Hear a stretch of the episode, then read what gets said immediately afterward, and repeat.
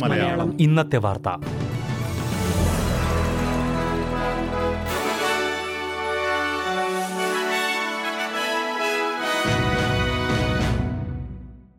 നമസ്കാരം. S B S Malayalam ഇന്നത്തെ വാർത്തയിലേക്ക് സ്വാഗതം. ഇന്ന് രണ്ടായിരത്തി ഇരുപത്തിരണ്ട് ഓഗസ്റ്റ് ഇരുപത്തി മൂന്ന് ചൊവ്വാഴ്ച വാർത്ത വായിക്കുന്നത് ഡെലിസ് പോൾ. മുൻ പ്രധാനമന്ത്രി സ്കോട്ട് മോറിസൺ അഞ്ചു വകുപ്പുകളിലേക്ക് രഹസ്യമായി സത്യപ്രതിജ്ഞ ചെയ്ത നടപടിയിൽ നിയമലംഘനം ഉണ്ടായിട്ടില്ലെന്ന് കോമൺവെൽത്ത് സോളിസിറ്റർ ജനറൽ പറഞ്ഞു. എന്നാൽ ഉത്തരവാദിത്തമുള്ള സർക്കാർ സ്വീകരിക്കുന്ന നടപടിയായി ഇതിനെ കണക്കാക്കാൻ കഴിയില്ലെന്നും അദ്ദേഹം വ്യക്തമാക്കി. ആരോഗ്യം ധനകാര്യം റിസോഴ്സസ് ട്രഷറി ആഭ്യന്തരം എന്നീ അഞ്ചു വകുപ്പുകളിലേക്കാണ് സ്കോട്ട് മോറിസൺ മഹാമാരിക്കാലത്ത് രഹസ്യമായി സത്യപ്രതിജ്ഞ ചെയ്തത്. സ്കോട്ട് മോറിസന്റെ രഹസ്യ സത്യപ്രതിജ്ഞ സംബന്ധിച്ചുള്ള വിവരങ്ങൾ പുറത്തുവന്നതിന് പിന്നാലെ സോളിസിറ്റർ ജനറലിൽ നിന്ന് പ്രധാനമന്ത്രി ആന്റണി അൽബനീസി നിയമോപദേശം തേടിയിരുന്നു. ഇതിനു പിന്നാലെയാണ് ഈ വിഷയത്തിൽ നിയമലംഘനം നടന്നിട്ടില്ലെങ്കിലും സർക്കാരിന്റെ വിശ്വാസ്യതയെ പ്രതികൂലമായി ബാധിക്കുന്ന നടപടിയായിരുന്നുവെന്ന് സോളിസിറ്റർ ജനറൽ വ്യക്തമാക്കിയത്. മുൻ പ്രധാനമന്ത്രിയുടെ വിവാദ നടപടികൾ സംബന്ധിച്ച് സ്വതന്ത്ര അന്വേഷണം നടത്തുവാൻ ഫെഡറൽ ക്യാബിനറ്റ് യോഗത്തിൽ ധാരണയായതായി ആൽബനിസി സ്ഥിരീകരിച്ചിട്ടുണ്ട്. വിദ്യാഭ്യാസ യോഗ്യതകൾ ഇരു രാജ്യങ്ങളിലും അംഗീകരിക്കാനുള്ള പദ്ധതി വിപുലമാക്കാനൊരുങ്ങി ഓസ്ട്രേലിയയും ഇന്ത്യയും. ഈ വർഷം അവസാനത്തോടെ ഏതെല്ലാം കോഴ്സുകൾ ഇരു രാജ്യങ്ങളും അംഗീകരിക്കുമെന്നത് സംബന്ധിച്ചുള്ള വിവരങ്ങൾ പുറത്തുവിടുമെന്ന് ഓസ്ട്രേലിയ സന്ദർശനം നടത്തുന്ന ഇന്ത്യൻ വിദ്യാഭ്യാസ മന്ത്രി പറഞ്ഞു. ഇന്നലെ സിഡ്നിയിൽ ഓസ്ട്രേലിയൻ വിദ്യാഭ്യാസ മന്ത്രി ജെയ്സൺ ക്ലെയറുമായി ഇന്ത്യൻ വിദ്യാഭ്യാസ മന്ത്രി ധർമ്മേന്ദ്ര പ്രധാൻ കൂടിക്കാഴ്ച നടത്തിയിരുന്നു.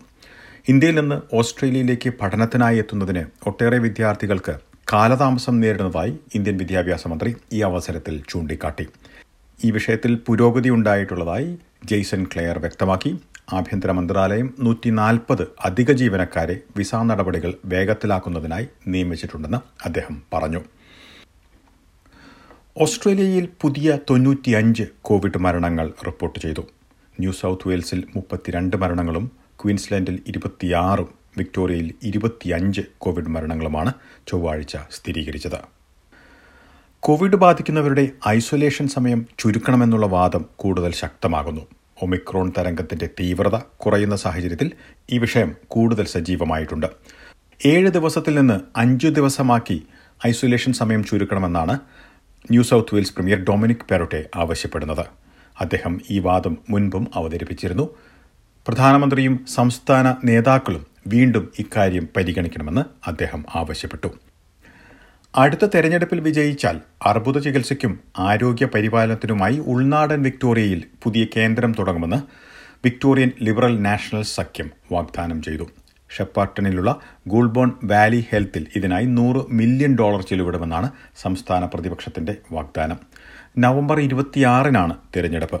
സംസ്ഥാനത്തെ ആരോഗ്യ സംവിധാനത്തിലെ ഉപകരണങ്ങൾ പുതുക്കുന്നതിനും സൗകര്യങ്ങൾ നവീകരിക്കുന്നതിനുമായി നൂറ്റിയഞ്ച് മില്യൺ ഡോളർ സാമ്പത്തിക സഹായം നൽകുമെന്ന് വിക്ടോറിയൻ പ്രീമിയർ ഡാനിയൽ ആൻഡ്രൂസ് നേരത്തെ പ്രഖ്യാപിച്ചിരുന്നു.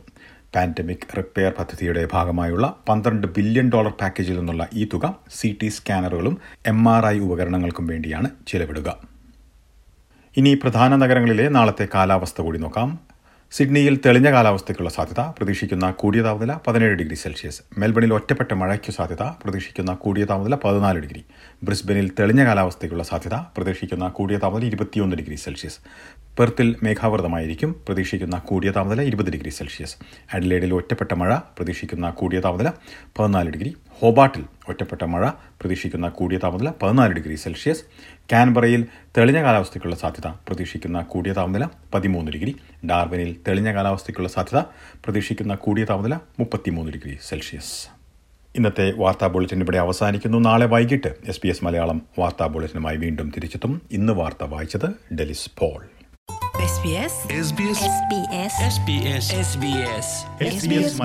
ഇന്നത്തെ വാർത്ത.